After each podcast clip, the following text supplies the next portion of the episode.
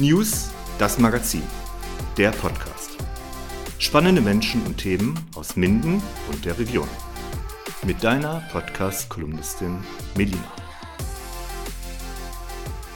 Zu Gast heute haben wir Julia Seele vom Deutschen Roten Kreuz hier aus Minden. Liebe Frau Seele, schön, dass Sie im News-Podcast sind. Ja, vielen Dank für die Einladung. Sehr gerne. Wir freuen uns natürlich heute ein bisschen mehr über die Arbeit vom Deutschen Roten Kreuz zu erfahren. Äh, und wollen Sie natürlich auch äh, ein bisschen näher kennenlernen und Ihre Position dort. Wollen Sie sich ein bisschen vorstellen? Ja, vielen Dank, dass ich da sein darf. Mein Name ist Julia Seele. Ich bin 25 Jahre alt, bin seit 2015 im Deutschen Roten Kreuz hier in Minden und bin dort Rotkreuzleiterin ja. ja. und macht ihnen Spaß und geben sie ganz viel Gas. Deswegen sind sie heute hier und stellen uns ein bisschen was vor. Das finden wir ganz toll. Jetzt sind Sie ja schon einige Zeit dort und Sie haben von Ehrenamt gesprochen. Ehrenamt, also das ist alles ehrenamtlich. Sie haben nur Ehrenamtshelfer mit äh, dabei. Genau, ja, ich ja. bin in Minden im Deutschen Roten Kreuz und wir sind wirklich nur ehrenamtlich tätig. Mhm. Wir haben ganz viele verschiedene Bereiche bei uns im Ortsverein und jeder Bereich ist von uns da wirklich nur ehrenamtlich besetzt und alle haben noch eine ganz normale Arbeit nebenbei und sind dann noch äh, als Hobby neben der Arbeit dann noch bei uns aktiv. Ja, also das stelle ich mir natürlich auch eine ganz verantwortungsvolle Aufgabe jetzt äh, vor. Sie haben ja verschiedene Aufgabenbereiche beim Roten, Deutschen Roten Kreuz. Da gehen wir gleich nochmal ein bisschen drauf ein. Wollen wir ein bisschen gucken, wie lange gibt es das Deutsche Rote Kreuz schon ähm, und was ist jetzt die Aufgabe erstmal speziell? Ja, gerne. Ja, ähm, also generell das Rote Kreuz oder diese Bewegung ist entstanden durch Henri Dunant. Der ähm, war auf einer Geschäftsreise unterwegs in Italien und hat dort den Krieg ähm, miterlebt und hat dann dort beschlossen, er möchte gerne allen Verwundeten dort helfen und möchte eben nicht nur ähm, den Helfern aus seinem Land helfen, sondern wirklich jedem nach dem Maß der Not helfen, also dem, dem es am schlechtesten geht, dem helfe ich zuerst. Und äh, das ist ganz egal, welche Religion, Herkunftsland oder Hautfarbe diese Person hat, sondern ich helfe wirklich dem zuerst, der es am dringendsten nötig hat. Und so ist generell das ganze Deutsch-Rote Kreuz, diese Bewegung entstanden. Unser Ortsverein selber ist 155 Jahre alt dieses Jahr, hatte 2017 auch ein großes Jubiläum zu feiern, das 150-jährige haben, hatten wir auch einen großen Stand auf dem Marktplatz, mit, wo wir alle Bereiche von unserem Roten Kreuz dann auch von unserem Ortsverein auch ausgestellt haben. Und da sind wir schon sehr stolz drauf, dass es uns schon so lange gibt und wir schon so lange helfen können. Ja, Wahnsinn, also wirklich, ne, was für eine, für eine geschichtsträchtige äh, Bewegung, äh, wie Sie sagen, auch so dahinter steht. Ne? Ganz toll. Jetzt gibt es ja verschiedene Aufgabenbereiche, unter anderem auch Konzerte. Die Ärzte sind ja hier zu Gast, äh, die Toten Hosen sind jetzt in Minden zu Gast. Ähm, da sind Sie ja dann auch vertreten mit dem Team. Ja, genau. Also wir betreuen ganz viele Veranstaltungen hier in Minden mit einem Sanitätsfachdienst. Also, dass wir dort ähm, fachkräftiges Personal, was ausgebildet ist, vor Ort stellen. Bei den ähm, Konzerten jetzt zum Beispiel, aber auch bei großen, äh, bei anderen Veranstaltungen, wie zum Beispiel dem Minder Freischießen, was dieses Jahr stattgefunden ja. hat, oder der Minder Messe, was jedes Jahr dann auch statt, was jedes Jahr dann auch stattfindet. Und generell bei vielen Veranstaltungen, die hier in Minden stattfinden, sind wir dann immer mit einem Sanitätsfachdienst vertreten, wo wir dann auch Fahrzeuge und Personal stellen, die dann speziell geschult und ausgebildet sind, dort dann zu helfen, falls jemand in Not gerät. Ja, aber also die Not, wie sieht die aus jetzt bei so einem Schützenfest? Kann ich mir eigentlich nur vorstellen, dass die Not darin besteht, dass der eine oder andere vielleicht ein Bierchen dann zu viel hatte. Sind das so die meisten Fälle, die dann zu Ihnen äh, zum Einsatzwagen kommen? Ja, das meiste sind wirklich eher kleinere Verletzungen, in, in dem Sinne Pflaster kleben. Ich habe mir eine Blase gelaufen oder ähm, ja, kleinere Schürfwunden oder Schnittwunden. Das ist natürlich häufiger als jetzt große ähm, Probleme wie jetzt irgendwie ein Herzinfarkt oder ein Schlaganfall. Ja. Das passiert auf solchen Veranstaltungen zum Glück seltener, sondern es sind wirklich meistens diese kleineren Verletzungen.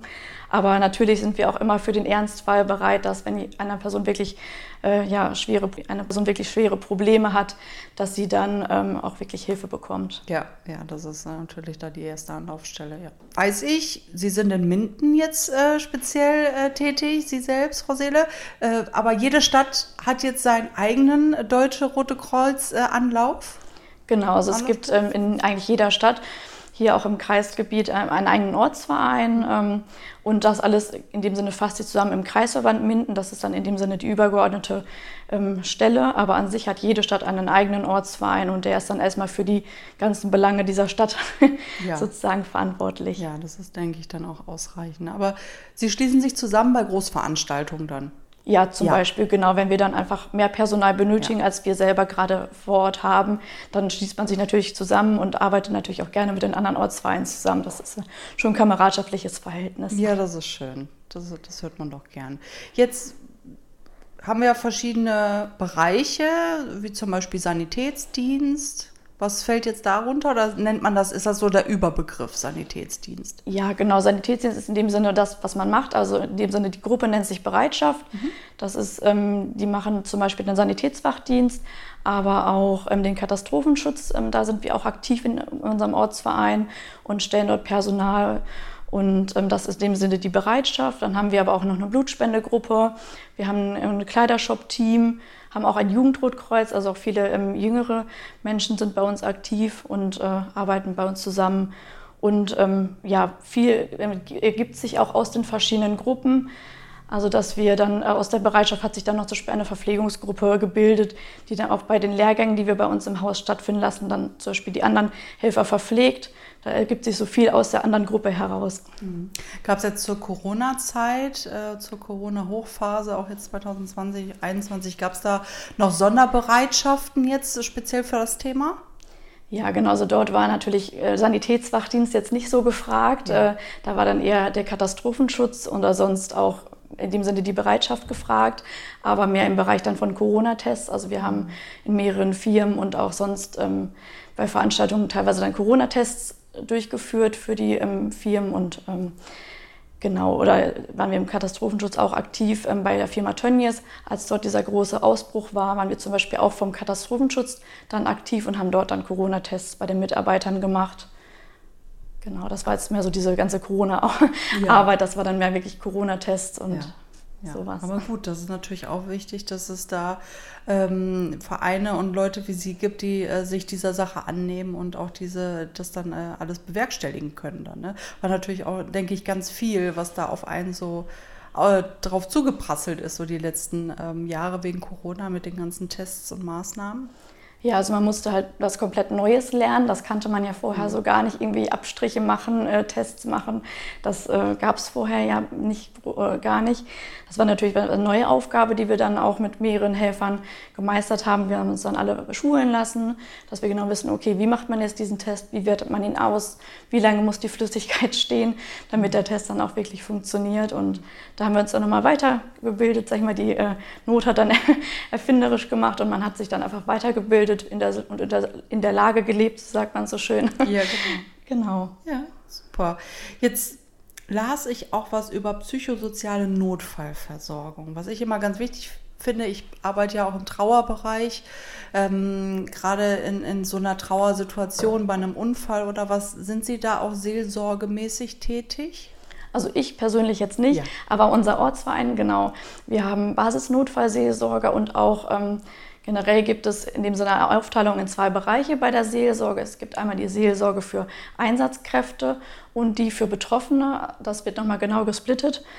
Und ähm, dass man da wirklich genau geschult ist, okay, bei Einsatzkräften muss man jetzt ein bisschen in der, der Richtung vorgehen und bei Betroffenen ist es dann eher, geht es in eine andere Richtung, die ganze, ähm, das ganze Gespräch. Jetzt ist das Thema Erste Hilfe total wichtig. Ich kann mich noch daran erinnern, mit 17 oder 18, also gerade Führerschein gemacht. Das war, glaube ich, meine letzte Erfahrung, so Erste Hilfe, weil man es natürlich auch musste. Und äh, da seinen Erste-Hilfe-Kurs zu machen, um den Führerschein äh, überhaupt äh, anmelden zu können, meine ich. Das ist ein Thema, das stetig äh, präsent sein müsste. Wollen Sie uns ein paar Tipps geben, Infos geben, was man bei Erste Hilfe auf jeden Fall beachten sollte? Ja, am wichtigsten ist, dass man auf jeden Fall was macht. Das ist eigentlich erstmal der wichtigste Spruch, auf jeden Fall was machen. Also wenn man wirklich einen Unfall sieht oder eine verletzte Person, auf jeden Fall den Rettungswagen rufen, dass einfach wirklich die professionelle Hilfe kommt. Und ähm, dann ruhig wirklich immer wieder mal einen Erste-Hilfe-Kurs machen. Das ist bei vielen so, die haben den letzten Erste-Hilfe-Kurs dann mit dem Führerschein gemacht. Und ja, so ein Pflaster kleben, das kriegt dann jeder noch hin, aber wenn es dann ein bisschen mehr ist, wird es dann manchmal schon eng. Also von daher wirklich ruhig äh, öfter mal einen Erste-Hilfe-Kurs machen, das Wissen auffrischen. Da kommt auch immer noch mal ein bisschen was Neues hinzu. Und wichtig ist einfach nur was machen. Also das ist tatsächlich das Wichtigste. Nicht einfach nur dabei stehen und äh, gar nichts machen, sondern wenigstens den Notruf absetzen, bei der Person dabei bleiben, mit ihr reden, dass sie ein bisschen abgelenkt ist von der ganzen von der ganzen Situation und einfach die Person, Person ein bisschen betreuen. Jetzt fällt mir zu dem Thema auch stabile Seitenlage ein. Wüsste ich gar nicht, wie ich anfangen sollte. Können Sie das beschreiben, so ein paar Handgriffe, die man dann machen könnte? Ja, so grob kann man es erklären, genau. Also in dem Sinne, also wichtig bei einer stabilen Seitenlage ist erstmal, dass die Person bewusstlos ist natürlich. Also sonst, wenn die Person bei Bewusstsein ist, dann braucht man das nicht machen. Wichtig ist auch davor die Atemkontrolle. Also man sollte jetzt keine stabile Seitenlage machen, bevor man die Atmung kontrolliert hat, weil vielleicht ist diese Person leider nicht mehr in der Situation, dass sie noch atmet, sondern dann wäre ja die Reanimation fertig, wenn sie nicht mehr atmet. Das heißt, wichtig ist erstmal die Atemkontrolle. Dabei ist natürlich auch wichtig, dass man den Kopf überstreckt. Also eine Hand ans Kinn und eine Hand an den Kopfansatz, dass man wirklich ähm, überstreckt, damit die Zunge den Weg frei macht für die Luft und dann ähm, kann man in dem Sinne hören und fühlen, ob äh, die Person noch atmet. Wenn das dann der Fall ist, legt man in dem Sinne erst einen Arm auf die eine Seite, winkelt den so ein bisschen an und dann winkelt man das Bein im Knie an, dass man in dem Sinne den Knie als Hebelpunkt hat und kann dann mit dem Knie und an der Schulter die Person auf die eine Seite leicht drücken.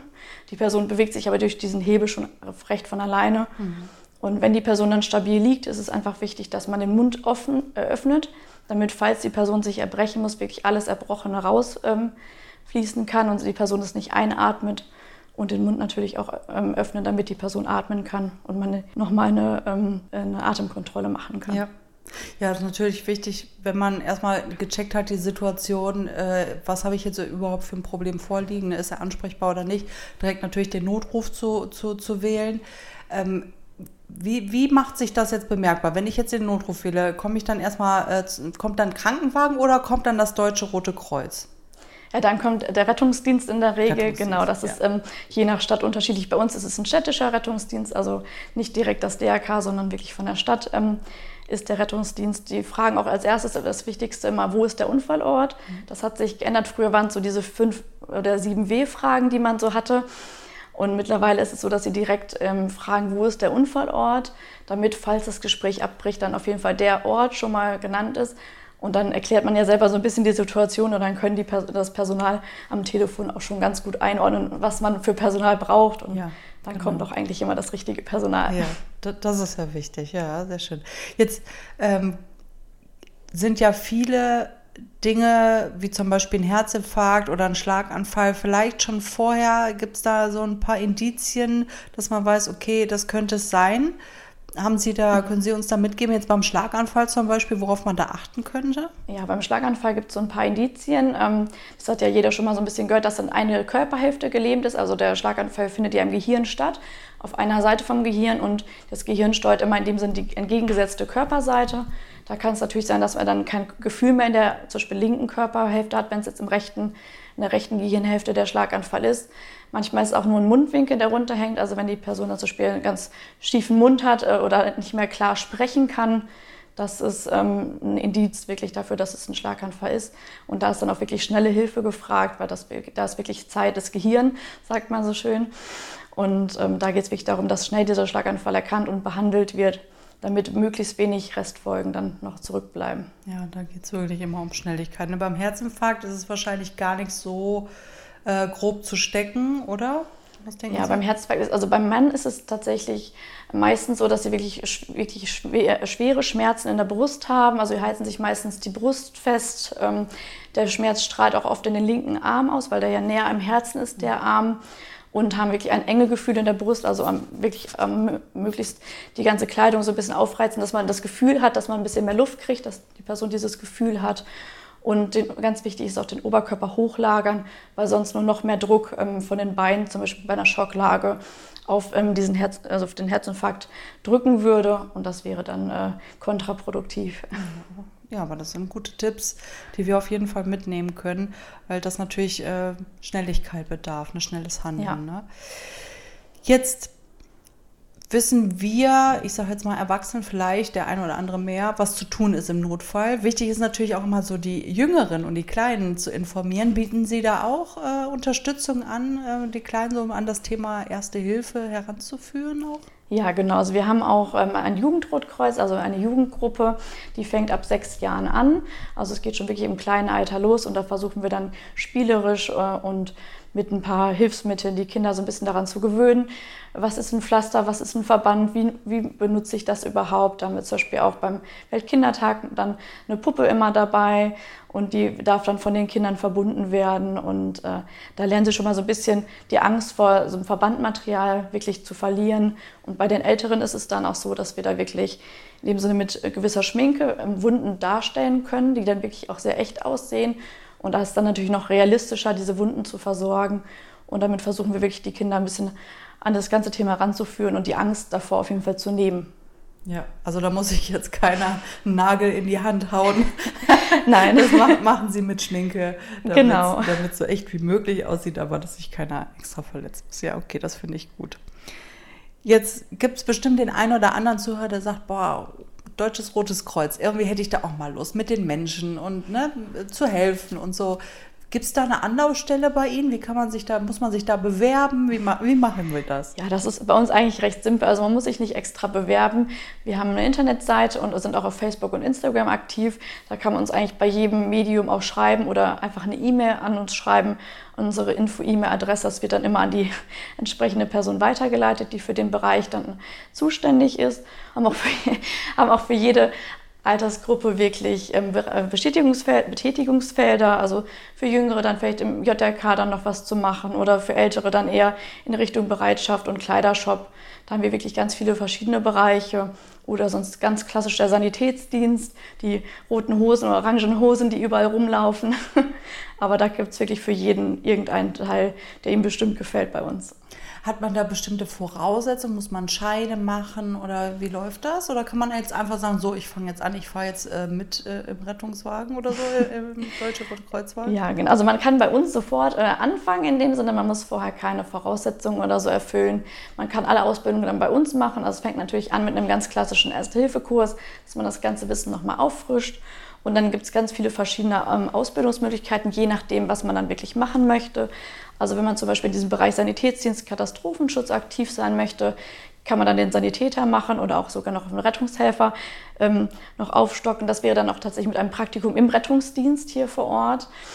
Und ähm, man kann aber sich auch zum Beispiel im Bereich der, der Blutspende fortbilden und dort Blutspendebeauftragter werden oder Blutspendepate. Wenn dann also neue Blutspender zu uns kommen, der die Person dann einmal durch die ganzen Gebäude führt und einmal erklärt, wie die so eine Blutspende abläuft.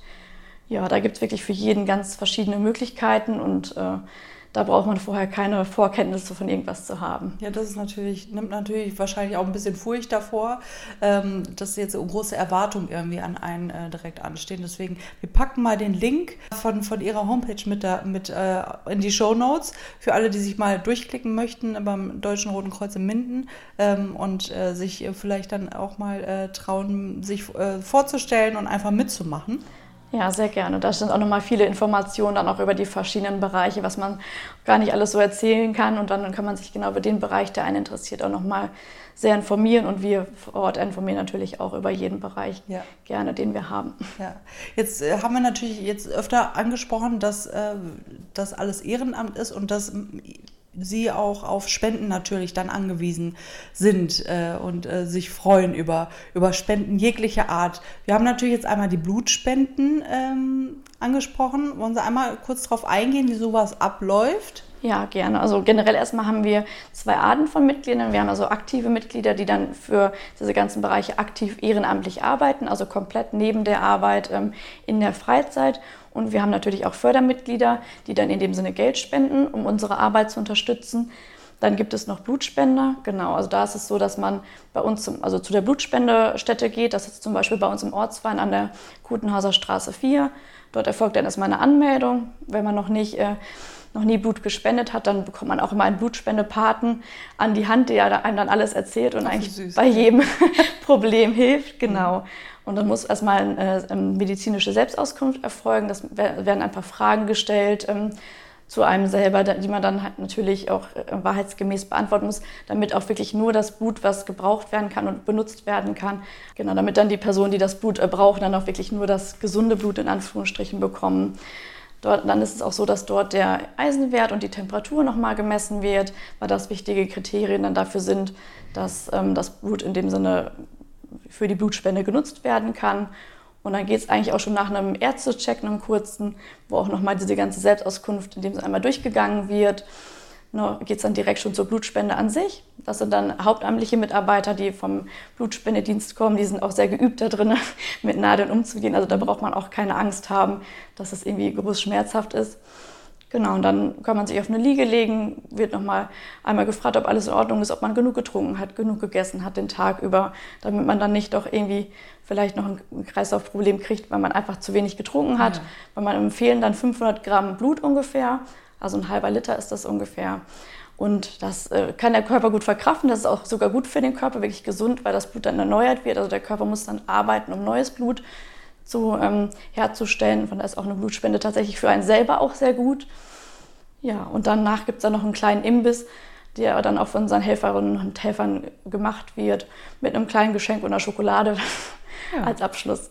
Ja, ist doch süß. Ja, ist doch, ist doch schön. Also jetzt ist es aber nicht so, dass man jetzt jede Woche zu ihnen äh, Blut spenden kann. Was bräuchte man da für ein Intervall von der Genau, also bei den Männern ist es so, dass sie alle zwei Monate Blut spenden dürfen ja. und bei den Frauen ist es so, die dürfen nur alle drei Monate Blut spenden. Da gibt es nochmal eine Unterscheidung. Ja. Genau. Ja, ist natürlich auch wichtig zu wissen, weil der Körper auch so viel Zeit braucht zum Regenerieren oder was, warum ist was Ja, ist genau, also das neue Blut, also wie ich schon gesagt habe, muss ja in dem so neues Blut hergestellt mhm. werden und dafür braucht der Körper eine gewisse Zeit zum Regenerieren und die ist bei Männern dann ein bisschen kürzer als bei Frauen, deswegen bei Männern zwei, nach zwei Monaten darf man wieder und bei Frauen dauert es dann drei Monate. Ja. Jetzt habe ich online gesehen, wir haben fast jeden zweiten Tag nur in Minden, also wirklich in verschiedenen Ortsteilen dann auch, äh, Blutspendeaktionen oder Stationen, wo man denn äh, sich auch äh, dann äh, hin ähm, bewegen kann, beziehungsweise dann sein Blut dort spenden kann. Ich würde den Link mal mit in die Shownotes packen, dass man mal gucken kann, wo so die aktuellen Blutspendeaktionen stattfinden äh, weil das sind gar nicht mal so wenige, ist mir aufgefallen. Das ist natürlich schön, dass äh, Sie da so engagiert sind. Ja, das äh, freut uns auch, dass wir so viele Termine wirklich äh, ja, äh, erstellen können und dort immer Personal haben, dass das wirklich ähm, dann immer möglich ist, dass wir so viel Blut wie möglich haben, weil das wird immer gebraucht. Jeder zweite Mensch braucht in seinem Leben äh, mal eine Bluttransfusion und von daher ist es wirklich wichtig, dass wir da auf so viele mögliche Blutspender wie möglich äh, ja, darauf zurückgreifen können. Ja, das denke ich auch, dass äh, wir uns da viel mehr engagieren sollten in dem Bereich äh, Spende. Aber es ist ja nicht nur Blut. Das Deutsche Rote Kreuz setzt sich aber auch ein für äh, Kleidungsstücke, getragene Kleidungsstücke, die man äh, irgendwie als Spende abgeben kann. Holt das Deutsche Rote Kreuz die dann auch ab und äh, gibt die dann weiter oder wie läuft das? Ja, wir haben hier in der Stadt an mehreren Standorten ähm, Kleidercontainer aufgestellt. Ja. Die werden auch mehrmals die Woche geleert. Diese Kleider, ähm, die Kleiderspenden in den Containern kommen dann immer zu uns zum Kleidershop. Der ist auch gerade umgezogen von der Kutenhauser Straße zum Saring 6D. Da ist er letztes Jahr während Corona dann auch umgezogen. Wir haben dort äh, einen neuen Shop in dem Sinne eröffnet und dort werden für kleinen Preis diese ähm, Klamotten, nachdem sie dann sortiert ähm, wurden, dann verkauft für kleines Geld an alle Leute, die ähm, ja, sich vielleicht das andere nicht leisten können oder nicht leisten möchten auch. Es gibt ja auch genug Leute, die sagen, ich möchte äh, vielleicht nicht 20 Euro für das neue T-Shirt ausgeben, sondern ich, ich finde es auch in Ordnung, wenn ein Kleidungsstück ein zweites Mal lebt und ähm, kaufe dann da gerne ein. Der hat auch viermal die Woche geöffnet, auch von ehrenamtlichen Betrieben, deswegen auch immer nur zwei Stunden am Tag geöffnet, weil es auch noch viel Arbeit drumherum ist. Die ganzen Säcke müssen gesammelt werden, es muss viel sortiert werden. Natürlich auch nach Damen, Herren, dann Winter- und Sommermode und alles wird immer sortiert, dass der Shop dann auch so ja, aufgeräumt und sortiert wie möglich ist, man nicht lange suchen muss, wenn man was Spezielles sucht. Und da werden dann alle Klamotten in dem Sinne verkauft für kleines Geld. Ja, tolle Sache. Jetzt haben wir Blutspenden, Kleiderspenden. Was gibt es noch für Spendenmöglichkeiten bei Ihnen? Ja, eigentlich war es das. Also man kann in dem Sinne seine Zeit spenden in der aktiven Mitarbeit, natürlich. genau. Also ja. Zeit spenden, das ist in dem Sinne, ja. Genau. Ja, und Geld spenden, denke ich mal. Genau, und Geld spenden mit den Fördermitgliedern, genau. Also Geld spenden, das natürlich auch. Wir sind immer darauf angewiesen, dass wir natürlich auch Geldspenden erhalten. Mhm. Weil auch wir haben die normalen äh, laufenden Kosten wie jeder andere in seinem Haus und von daher muss das natürlich auch finanziert werden. Ja, sicher. Aber jetzt, was man jetzt für, für den äh, Rettungswagen jetzt braucht oder für den, für den äh, Wagen des Deutschen Roten Kreuz, was jetzt mit Verbandsmittel oder so, wird das dann auch aus den Spenden gezogen oder haben Sie da noch andere Förder? Ja, also wir haben einen eigenen Rettungswagen, mhm. den müssen wir tatsächlich selber, also einen, einen, Krankentransportwagen, genau, den müssen wir tatsächlich selber bestücken. Also das Material, das läuft natürlich auch ab, wenn wir es dann nicht benutzen, dann ist es irgendwann ähm, nicht mehr steril und kann nicht mehr benutzt werden, also muss es mal ausgetauscht werden, beziehungsweise wird natürlich auch benutzt. Dann haben wir aber auch noch mehrere Fahrzeuge, die im, mit denen wir im Katastrophenschutz aktiv sind. Da wird uns das Material und die Autos dann vom Land bzw. vom Bund gestellt. Aber da müssen wir also nichts in dem Sinne ausgeben, aber dafür sind wir dann im Katastrophenschutz aktiv.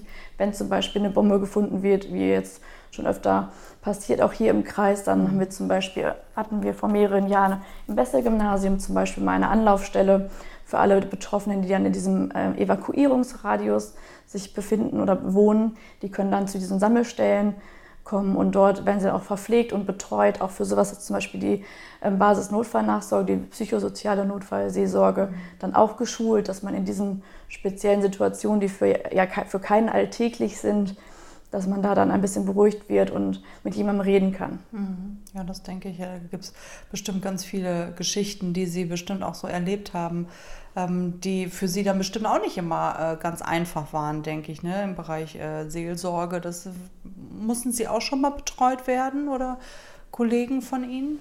Nein, ich, also ich zum Glück noch nicht. Also ich hatte die Situation zum Glück noch nicht. Aber trotzdem ist es für jede Einsatzkraft, ähm, sind manche Einsätze trotzdem sehr äh, mhm ja, ähm, bleiben einem sehr stark im Kopf. Also wir waren letztes Jahr zum Beispiel auch im Ahrtal unterwegs, im Hochwassergebiet.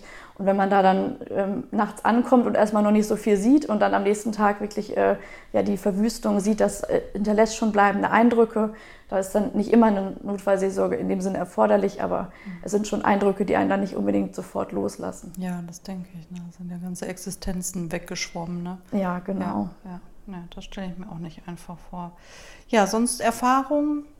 Was geben Sie als Erfahrung mit, äh, jetzt äh, so lange schon beim Deutschen Roten Kreuz dabei zu sein? Ja, also es ist auf jeden Fall von Anfang an eine super Gemeinschaft. Es sind wirklich also viele Freundschaften daraus entstanden, auch bei vielen ähm, Mitgliedern, Freundschaften, Bekanntschaften, mittlerweile Ehen, die auch dann entstanden sind im Roten ja. Kreuz. Und es ist wirklich eine große Gemeinschaft mit viel Spaß und jeder hilft sich da gegenseitig und mhm man hat auch auf den Veranstaltungen wirklich sehr viel Spaß und es ist nicht immer nur Arbeit, äh, die man dann nach der Arbeit noch macht, sondern wirklich ja, ein Hobby, was viel Spaß macht. Ja, viel Gemeinschaft, ne? zusammen genau. sein, gemeinsam was bewirken. Genau, helfen. Definitiv. Ja, schön. Ja, schön. Ja, Frau Seele, wir haben so viel gesprochen über äh, ja, Ihr Ehrenamt. Äh, was machen Sie sonst äh, freizeittechnisch? Sie sind ja hier aus Minden.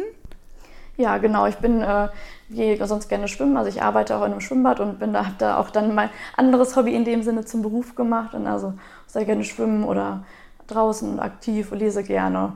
Ja, aber man muss auch, ist auch schon teilweise dann als Rotkreuzleiter auch viel äh, nebenbei dann äh, beim DHK und dann. Ja, sicher. Was machen Sie jetzt speziell? Was jetzt so ihr als, als äh, Rotkreuzleiterin?